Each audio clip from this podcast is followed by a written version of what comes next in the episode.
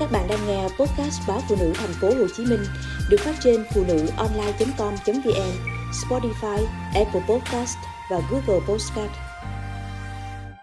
Trời còn sáng mà mẹ đã về. Một ngày đẹp trời, khi tôi hết việc về sớm, cô con gái 3 tuổi chạy ra, líu lo đón mẹ trong sự ngạc nhiên lẫn vui mừng. Ôi lạ thế, trời còn sáng mà mẹ đã về rồi. Đúng một tuần sau, tôi xin nghỉ việc vì câu nói nhói lòng đó. Tôi làm việc trong một công ty đa quốc gia, thu nhập ổn, phúc lợi ổn. Có điều, phương châm làm việc của công ty tôi là hết việc chứ không hết giờ. Khối lượng công việc khổng lồ khiến ngày nào tôi cũng cần ngồi lại, thanh toán cho xong. 5 giờ chiều, hết giờ làm, nhưng bám trụ lại công ty đến 7-8 giờ tối là chuyện thường ngày ở huyện. Tôi nhớ có lần, mới hơn 5 giờ, kéo ghế đứng dậy ra về, mà mọi người nhìn mình hệt sinh vật lạ. Bởi như một thói quen, hiếm ai rời công ty khi trời còn sáng. Tôi từng có chuỗi ngày không bao giờ thấy hoàng hôn. Tôi cũng chẳng cần sức kem chống nắng hay mặc đồ chống nắng, vì toàn đi làm sớm và ra về lúc tối mịt. Con gái tôi tròn 3 tuổi, nhờ có bà ngoại cận kề chăm sóc nên tôi khá yên tâm. Nhưng cháu ít khi được gặp mẹ về trước 8 giờ tối. Về nhà, mẹ cơm nước tắm rửa xong xuôi, cũng đến giờ con đi ngủ. Chỉ kịp ôm con, chứ chẳng vui chơi, trò chuyện gì nhiều. Có lúc mệt quá, con chưa ngủ, mẹ đã ngủ thẳng giấc. Công việc cứ thế cuốn tôi đi.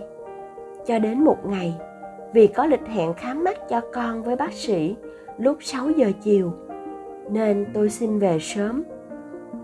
Trời chiều bắt đầu nhạt nắng. Tôi chạy xe qua cầu Sài Gòn. Gió lùa tóc rối. Bất giác tôi dừng xe, tranh thủ vài phút ngắm hoàng hôn. Mặt trời khuất dần sau tầng mây. Những vệt sáng đan xen tạo thành một bức tranh toàn mỹ. Xa xa vẳng tiếng sáo diều, bình yên và thênh thang quá đổi. Tôi chợt nhận ra, lâu lắm rồi, chắc phải đến cả năm trời, tôi mới được biết hình thù của hoàng hôn. Tôi mới được hít căng lồng ngực, gió và nắng. Hóa ra, hoàng hôn đẹp và bình yên đến như vậy. Mở cổng, con gái lẩm chẩm chạy ra đón mẹ, gương mặt sáng bừng niềm vui, nhưng cũng đầy ngạc nhiên. Mẹ về, trời còn sáng mà mẹ đã về với con rồi. Tôi ôm chầm lấy con bé, thơm lên mái tóc tơ mềm mại. Cô nhóc bé bỏng, lọt lòng, nặng có 2,9 kg, này đã lớn nhiều rồi. Tôi vừa xúc động, vừa ngỡ ngàng. Và câu nói ngây thơ của con khiến trái tim tôi thổn thức. Đúng, con chẳng khi nào thấy mặt mẹ khi trời còn sáng cả.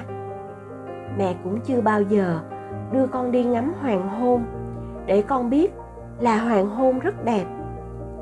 Sau đó đúng một tuần, tôi xin nghỉ việc. Đương nhiên, đó là một quyết định chẳng hề dễ dàng. Công việc tốt cho tôi thu nhập đủ để trang trải cuộc sống. Nhưng vòng xoáy cơm áo gạo tiền cũng lấy đi của tôi quá nhiều thứ. Tôi nghĩ đã đến lúc mình cần sắp xếp lại cuộc đời, dành thứ tự ưu tiên cho những điều quan trọng. Trong từng giai đoạn, tôi sẽ tìm một công việc khác, thu nhập thấp hơn, nhưng có thể về nhà với con sớm hơn. Tuổi thơ con trôi qua rất mau. Tôi không muốn bỏ lỡ thời gian quý giá đó. Tôi chấp nhận đánh đổi để được cùng con trải nghiệm mỗi ngày. Tôi mong những buổi chiều dắt tay mẹ ngắm hoàng hôn sẽ là kỷ niệm đẹp trên hành trình con khôn lớn. Và đó là món quà tuyệt vời nhất tôi dành tặng cô con gái nhỏ.